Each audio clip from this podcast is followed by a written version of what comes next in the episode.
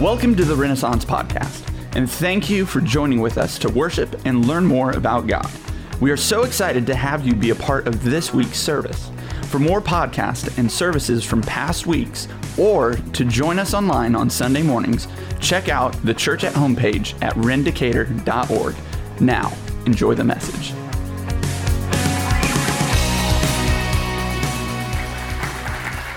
Well, good morning, everyone. My name is Joe, and I'm one of the leaders here, and it's great to see you all. And I really wish Chris wouldn't hype me up like that because it just sets you up for disappointment later on. Usually, when I get up here, I have a goal, and that's to come and, and just do the message and then go. But sometimes I like to say stuff outside of the message too. And one of the things I want to say is that we just have a really great staff here at the church. And and I'm really thankful that Christine has come along to be a part of the team. She's she's awesome. I've seen her at work with the kids and leading some teams, and it's just great what she does. So we're really blessed that she's here to be a part of our church and lead your children, our children, in the children's ministry. And isn't Chris just great with the announcements thing? I was really hoping for applause for him to boost his ego a little bit. There we go. There we go. He's just really great. And, and I'll, I'll say this like, ladies, when he said, get your husband out of the house so you can clean, he wasn't suggesting that that's probably your role. What he's saying is, he knows none of the husbands are cleaning. So somebody somebody has to do it. That's how it works in the Alval household anyway, my wife tells me. But anyway, we're studying the book of Esther today. So if you got a Bible with you, I'm going to go ahead and turn to Esther chapter 5. If you don't have a Bible with you, that's fine. We're going to put the words up on the screen so you can follow along. But uh, Esther is an interesting book to study. It's an interesting book to uh, find its way in the Bible, actually, because God is never mentioned once in the entirety of the book. You would think that a, a book that found its way into a compilation of other books, which is what the Bible is, it's a compilation or an anthology of 66 books primarily about how God has interacted with his people all throughout history, you would think that for a book to find its way into this anthology, it would need to have mentioned God in it, right? It just makes sense to follow the logic. There's something very illogical about the placement of Esther in the Bible because God is never mentioned. But it's only illogical when we look at it through the lens of the way we naturally think the, the way that we normally expect to see God show up, the way that we, we normally expect to see God visible and present. In other passages of the Bible, we see God actually speaking from heaven to people, and they hear a voice. In other books of the Bible, we see an angel appearing to people and speaking to them on God's behalf. We don't get any of that in the book of Esther. All we get is the story about a group of people that it is unmistakable that God has been working in the midst of what's going on. Now, we're in the fourth week of a fifth week series, and week one, Pastor Jeff walked us through chapters one and two. Week two, Pastor Josh did chapter three. Last week, Pastor Jeff did chapter four. This week, I have chapter five, chapter six, chapter seven and chapter 8, verses 1 and 2. Now, um, they don't hate me, I promise, uh, when they scheduled me to, to do this passage. Here's what's happening is that the, the first part of the book, the first four chapters, all take place over a 12 year period. From verse 1 through the last verse in chapter 4, 12 years have gone by. So the author is speeding us through time to give us the story. One could say, in a very real sense, that the last three weeks that we've studied Esther has all been to introduce this part of the story because the passage that we're studying today, chapter 5, 6, 7, and 8, verses 1 and 2, all take place over a two day period. So the author really slows down and zooms in on the story. Now we begin to see that there was something at play here. The plot that the author has introduced to us is really beginning to unfold, and an incredible reversal is about to take place. What we've learned so far is that the book of Esther is written at a time where the primary ruling nation in the earth is the Persian Empire. It is, in fact, one of the largest empires in all of antiquity. And the Persian king Xerxes is one of the most powerful men to have ever lived in all of world history. Now, within this empire, there are not just Persians who exist, but there are all kinds of cultures, all, all kinds of ethnicities. It is a, a multi ethnic melting pot in the ancient world. But unlike our melting pot here in the United States, that primarily came to be through immigration, their melting pot came to be through conquest. What they would do is they would conquer another land and they would take the people from that land and remove them and take them to another place. And then they would put some of their own people to live in the land that they just conquered. It was a very cruel yet ingenious way to subjugate groups of people. And one of these subjugated groups of people that was scattered throughout the Persian Empire was the Jews. Now, we're introduced early on in the book of Esther to a Jewish girl named Hadassah, who we learn her Persian name is Esther. We're introduced to this girl who, through a series of events, just so happens to become the queen of the Persian Empire. And we're also introduced to another person, a man, Esther's uncle, a man named Mordecai. And this uncle Mordecai is a Jew who works in the palace of the king. He's a civil servant for the Persian Empire. We don't know exactly what he does. Does he work in the mailroom or does he have staff that he tells what to do? We don't, we don't get an idea exactly of what Uncle Mordecai's job is, but we do get a picture of this that, that he's involved in such a way that he's able to either overhear things, conversations that are taking place in the kingdom, or he's connected to other people who know things that are going on. And one day he catches wind of a plot between two of the king's servants to have the king assassinated. Now, here's an interesting opportunity for Uncle Mordecai within this plot, because since his niece is the queen, he has an opportunity, if this plot were to succeed, to assassinate the king. If he inserts himself into it, he has a foot already into the throne room of the Persian Empire. So, this is an easy way for him to barge through the door and perhaps find himself elevated into levels of power. Instead of doing so, he chooses to show his integrity and he alerts Queen Esther that there's a plot afoot against the king. And of course, because this is her husband, she alerts him, and the plot is foiled, and the men who were going to take the king's life, their lives, are taken. We're also introduced to another character in the story, a man named Haman.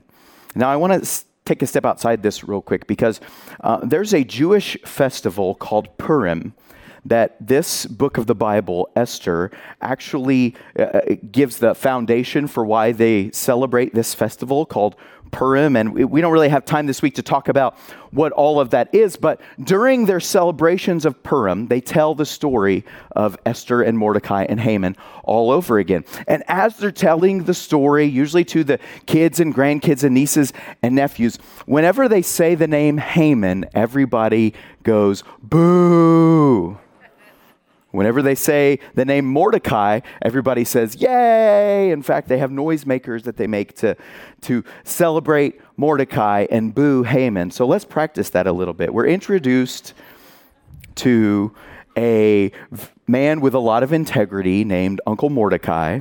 You guys are good. We're also introduced to an evil man named Haman. Boo, that's right. Let's keep that up as we go along. It helps me not to confuse the two, man. So we're introduced to this man, Haman, who. oh, yeah, that's what I'm talking about. We're introduced to this man, Haman. Okay, that's enough.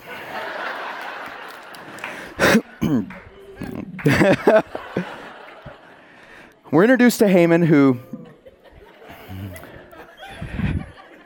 I did it. I did it to myself who's a very powerful man in the empire. In fact, everywhere he goes, if he enters into a room, everyone stands to greet him. If he walks down the street and people see him, many of them will stop and bow to this evil Haman. He has a lot of power in the Persian Empire. He's trusted by the king, and, and everywhere he goes, people know who he is because he carries the king's authority with him. And everyone pays him homage except for one man. Can you guess who that is? Uncle Mordecai. Yeah. Now, we don't know why Uncle Mordecai doesn't bow down to Haman. We don't know why he doesn't stand when Haman enters the room. The Bible doesn't tell us that. We can speculate. Was Mordecai just a jerk and treated everybody like that? Did he have something against Haman? Did he somehow know that he was an evil man? Did he catch wind at some point while he was working in the palace that Haman was a part of some shady dealings? We don't really know why he won't stand, but for some reason he doesn't show Haman the respect that everyone else does. And whenever he passes by Mordecai, whenever Haman passes by Mordecai and Mordecai refuses to stand or bow, it just crushes Haman. He's devastated by it. It's a lot like the song we sang Man's empty praise and treasures that fade are never enough. This is, this was Haman's life. He was so beholden to the praise of other people, that, that the lack of it from one person was enough to disturb him, was enough to set off his entire day. Now, this Haman, as he sees that Mordecai, he learns that he's a Jew, he decides that uh, he'll fix the problem of Mordecai not paying him homage simply by having all of the Jews in the kingdom killed. What, what an easy, what, what a leap to make. Uh, uh, this one guy won't give me the honor I think I deserve, so I'll have all of his people executed. And so he chooses to set this plot afoot, and Haman catches wind of this plot as well. And so he goes to the queen, we learned last week, and he says, Listen, Queen Esther, your people are about to be executed. They've set a day months from now where everyone will rise up against our people. Now, now no one in the palace at this point knew that Haman and Esther are related. No one in the palace at this point knew that Esther was a Jew. And so for her to go forward to the king with this plot was to expose herself as one of them and perhaps put herself in danger.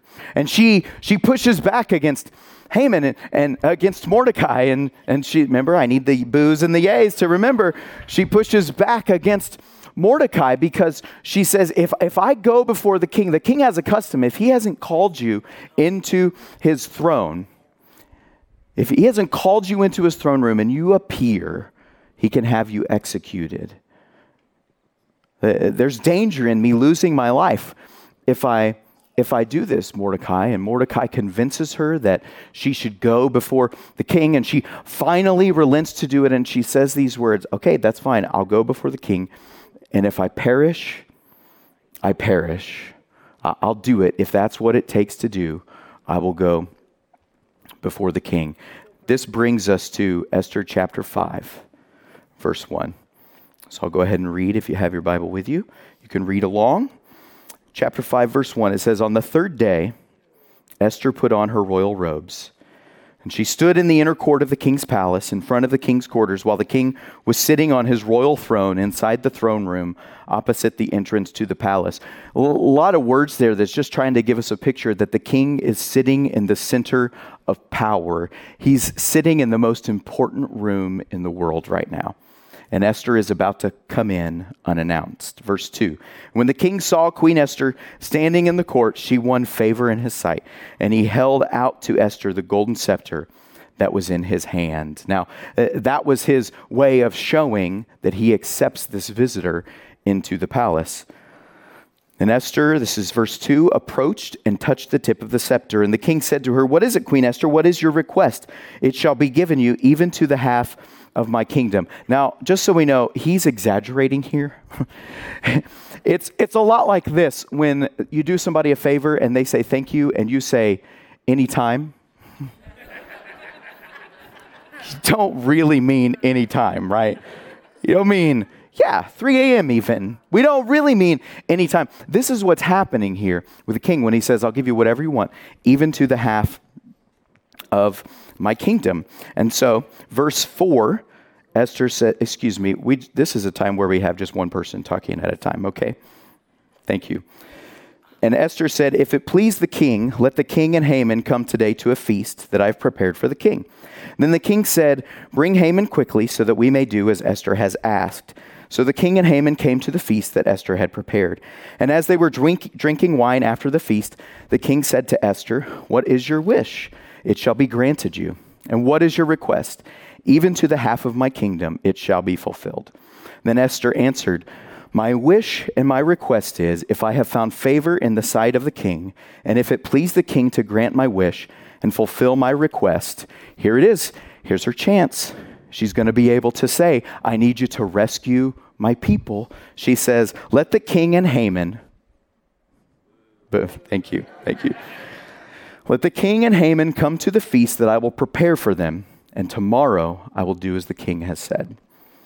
She has her chance to say, I need you to rescue my people in this moment. But she doesn't. And I don't know why she doesn't. I don't know if maybe she got cold feet, maybe she got scared, maybe she got nervous. She certainly hasn't changed her mind, but we've all had those moments where we go to do something and we think, now's the time, now's the time, now's the time, and we chicken out maybe. Maybe that's what's happening here. We don't know. It's fun to speculate. But verse 9 Haman went out that day joyful and glad of heart. Of course he did. He's just invited to be the third wheel to a date with the king and his wife.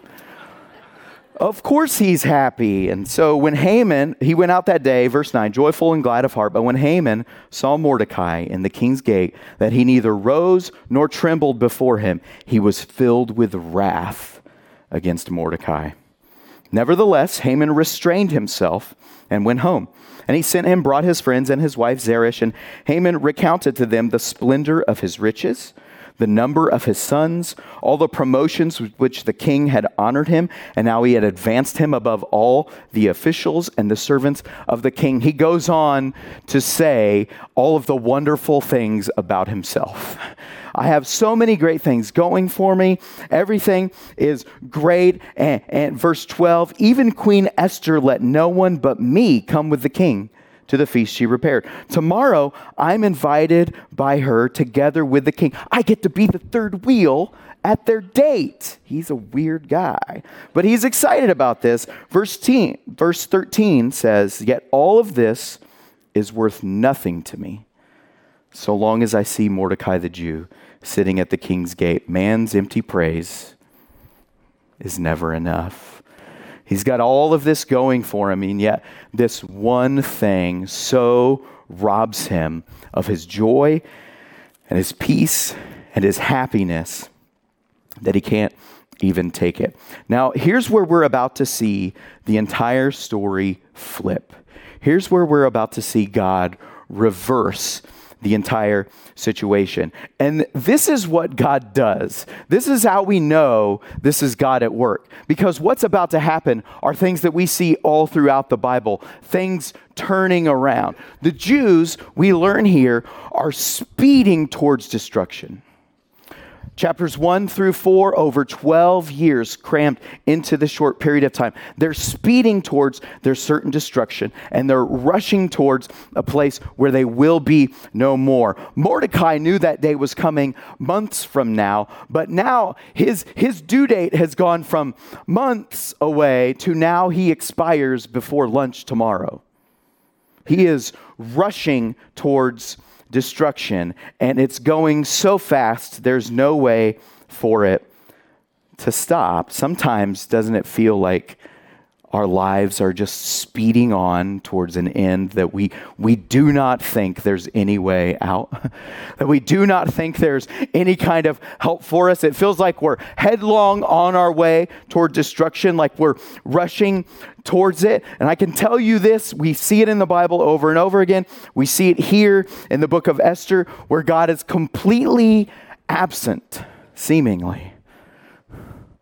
what I've learned from my years of following Jesus and, and studying the Bible is that God will take forever to do something real quick. He will take a long, long time to turn something around just before we thought it was going to go really bad. Esther chapter 6, verse 1 says this, and here's where it all begins to turn. On that night, the night that Mordecai has been marked for death, on that night, the king could not sleep. Now, we've all had those nights where we toss and turn. Maybe it's because we ate a pizza right before we went to bed. Maybe it's because we've got a lot on our mind. The most powerful man in the world probably has a lot on his mind. We don't know why he's tossing and turning, but for some reason, he can't sleep. We're about to find, I believe, that God kept him up. And I want to take a real quick aside and say this. Some of us, when we when we can't sleep, will get on our phone and here's what I'll do. I'll open up Kindle and I'll read for a while and hope that it puts me to sleep. Or maybe we'll find YouTube videos that we'll just go on the rabbit trail and keep watching whatever comes next, no matter what it is. Maybe we go downstairs and make ourselves a midnight snack, right?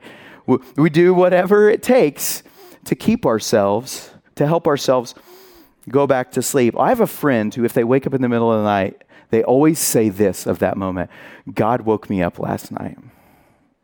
God woke me up last night. What if the next time we can't sleep and we're up on Kindle and we're watching YouTube videos of dude perfect guys throwing airplane paper airplanes into basketball hoops, right? What, what if instead of doing that, what if we actually took that time and prayed? Try to not let that put you to sleep. Try to not let that bring peace to your heart. Well, what, what if we did that? See, so many of us are looking for God to speak to us in, in big ways. Like, I want God to show up with a miracle. I want Him to prove Himself to me. What if He's just keeping you up at night so you'll talk to Him? What if He's showing up in that way? What if it's, what if it's that simple and hidden? It seems like God isn't present, but what if He's just doing that? All that is an aside and has nothing to do with Esther, but I couldn't help but think of that when I see that the king on the night when Mordecai was marked for execution the next day, the king could not sleep. And what does he do? He does what we do he starts to get on Google and search random things. He tells his servants, Bring me a book and read to me. Put me to sleep. And so they bring him a book of memorable deeds of the king. And this is a book that's full of wonderful things that King Xerxes has done and wonderful things that have been done to King Xerxes. And on this night, after Mordecai had been marked for death, on this night that the king just so happens to not be able to sleep, they bring him a book and begin to read to him a story about a man who overheard a plot one day to have the king assassinated. And when he heard that this plot had taken place, he alerted the queen, who then alerted the king, who saved the king's life, and these men were executed. And the king says, This is amazing. Have we done anything for this man? What's his name? And the servant reads on and says, It looks like his name is Mordecai. Yay! It just so happened that the king couldn't sleep on the night that Mordecai had been marked for death, and he hears a story about how Mordecai had saved his life. This is where we see God shows up. This is where we see God begins to turn around because now the king says, Have we done anything for him? Have we rewarded his loyalty in any way? And they look further down and they're like, uh, we can't see any record of us having rewarded his loyalty. And the king says, Well, we've got to reward him right now. What should we do? And just at that time, guess who comes in the door? Haman. Boo! Haman walks into the door and he's coming into the king's palace because he wants to ask the king for permission to have Mordecai hung on a stake outside the city on a high place for all people to see. And before a word can leave his mouth, the king says, Haman, I am so glad you're here. You have a, such a great mind for thinking things through. Uh, what do you think I should do for the man I would love to show lots and lots of honor to? And Haman pauses and thinks to himself, well, who would the king want to honor more than me? So he begins to think, what, what do I want the king to do for me? Well, okay, King Xerxes, here's what you should do to the man you'd like to honor. You should go get your best robe and you should put it on that man. The one that everybody knows is yours, the one that you wear to state dinners that people recognize. That's oh yeah, that's the that's the king's robe. You should put that robe on the man. You should get your best horse, the one that you ride through the city in and everybody looks up to you while you're on. You should get that horse and put this man on that horse. Then you should get one of your most important servants in all of your empire, one that everybody recognizes and one that everybody respects. And that servant should lead this man you want to honor around the city, proclaiming, This is the man the king loves to show honor to. And the king says, Haman, you've outdone yourself again, my boy. Go fetch for me a man named Mordecai. and bring that robe saddle up that horse, and Haman, who's more respected and recognized in the kingdom than you? Why don't you lead Mordecai around the city in my robe on my horse and say, This is the man the king loves to show honor to?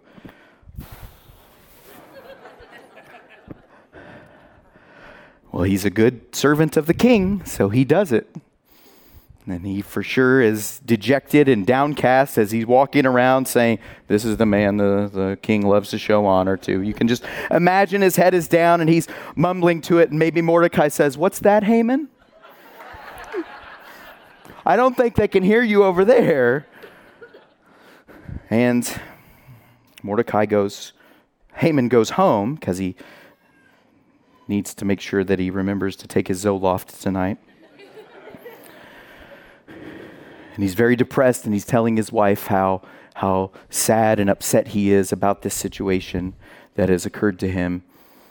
And just at that time, there's a knock on the door, servants from the palace reminding him that he's due at a banquet that the king, the queen, is throwing in his honor. And so now he's got a, a little bit of courage again to, to work his way back to that banquet because remember now he's, you know, the third wheel at this date between the queen and the king, and he goes back to this banquet. Before we look at what happens in the banquet, I, I want to bring up something that's in the Bible because uh, what's about to happen, some people will call coincidence. Um, what happened with Mordecai getting his come up and Haman getting its come up, uh, some people would call karma. Um, the Bible refers to that sort of thing as divine justice.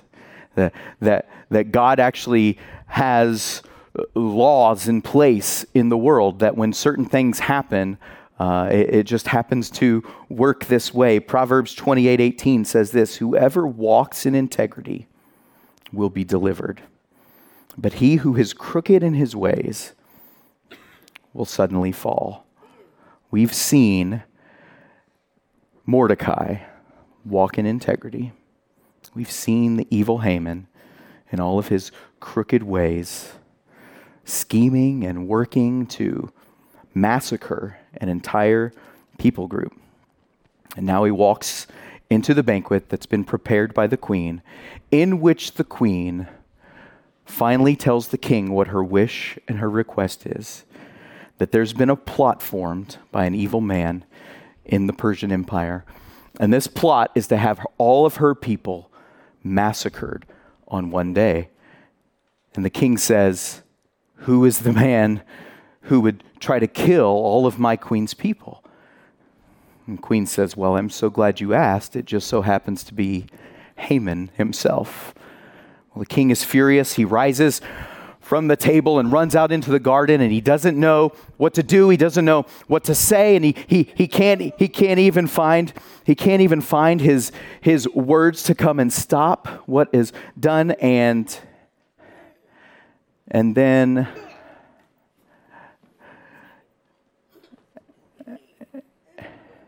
and then Haman falls down in front of Esther he kneels down before her and starts to beg for his life. And just about that time, the king walks back into the room and finds Haman's head on Esther's lap, begging for his life. And he says, You can put your hands on the queen. and just at that time, gentlemen, you can imagine how furious you might feel. The king's bodyguards come in and whisk Haman away. And they take him out to the stake that he'd erected outside of the city to have Mordecai hanged upon. And they hang Haman on that very same stake that was planned for Mordecai. Mordecai's life is then spared, along with the life of all of the Jews whose enemy is now lo- no longer present.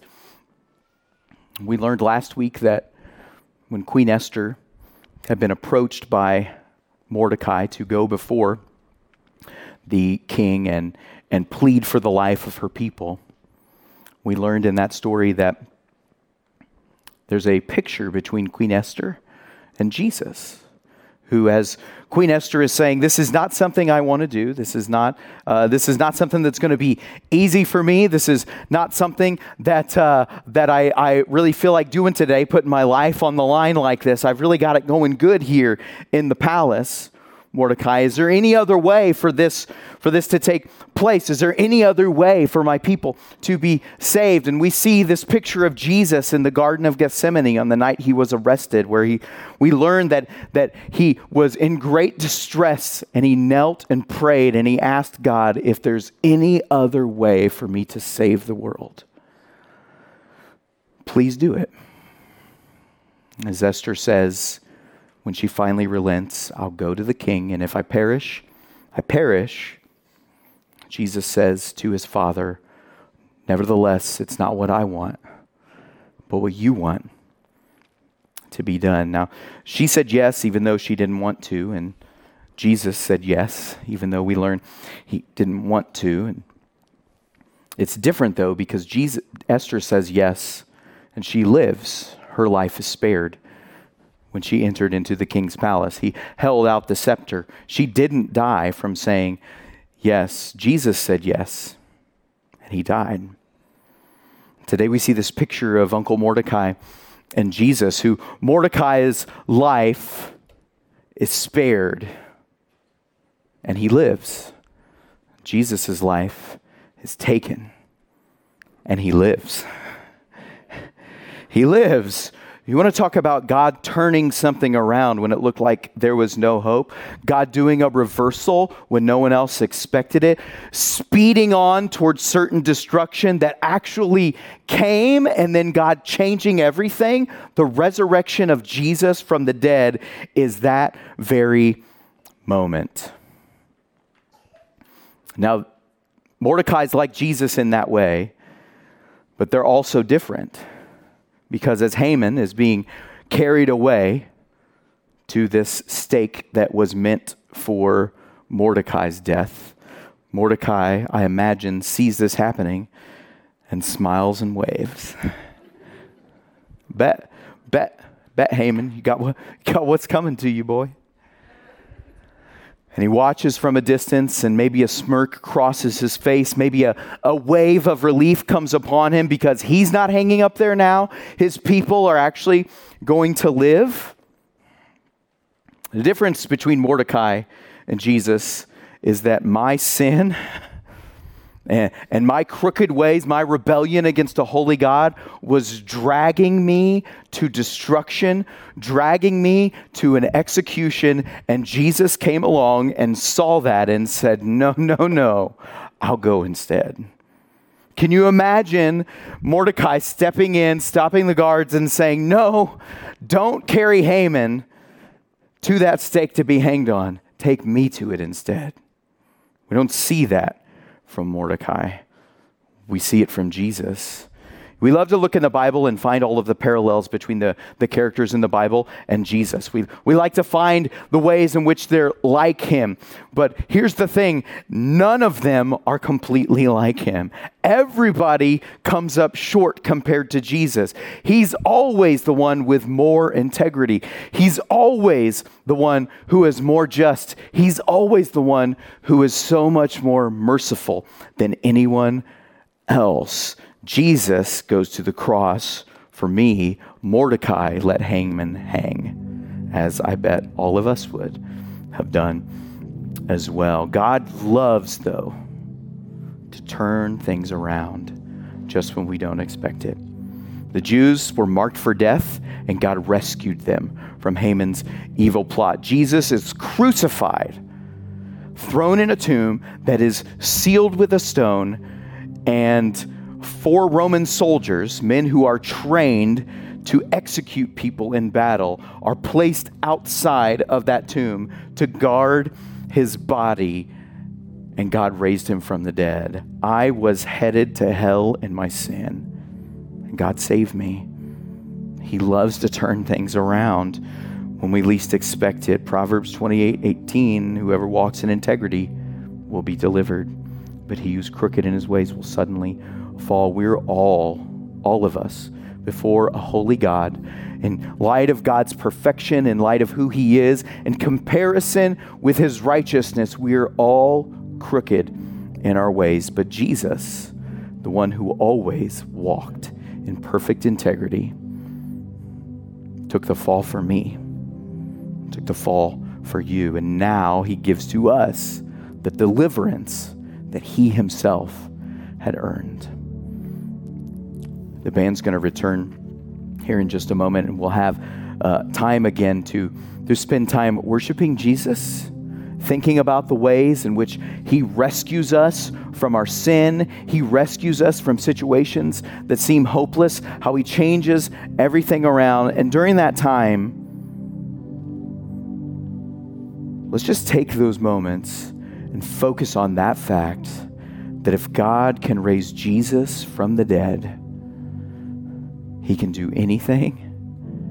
Number one. Number two, he's really the one who's in control. Wasn't the king of Persia the most powerful man in all the world? Is certainly not Joe Oval, who thinks he's the most powerful man in all of his world some days. It is the one true God. He is in control. Let's pray. Lord, I'm so thankful that you turn things around. You make things different.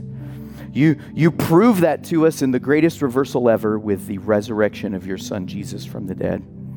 Lord, I thank you that in doing that, he lives forever now and can live in us. Lord, as we take some more time to, to worship you and turn our attention towards you, I pray that, that we'll leave here remembering that more than anything else, that Jesus is alive and that's the proof that you're really the one who's in control, even when we don't see you, even when it's not apparent, even when you seem completely absent. The fact that Jesus is raised from the dead and lives in me is proof that you're with us. Lord, we love you for that. In Jesus' name. Amen. Thanks for joining with us today. We would love to pray for you and make a connection with you. So please check out the Church at Home page at rendicator.org. Here you can ask questions, request prayer, find past messages and podcasts, or support Renaissance through online giving. We can't wait to hear from you.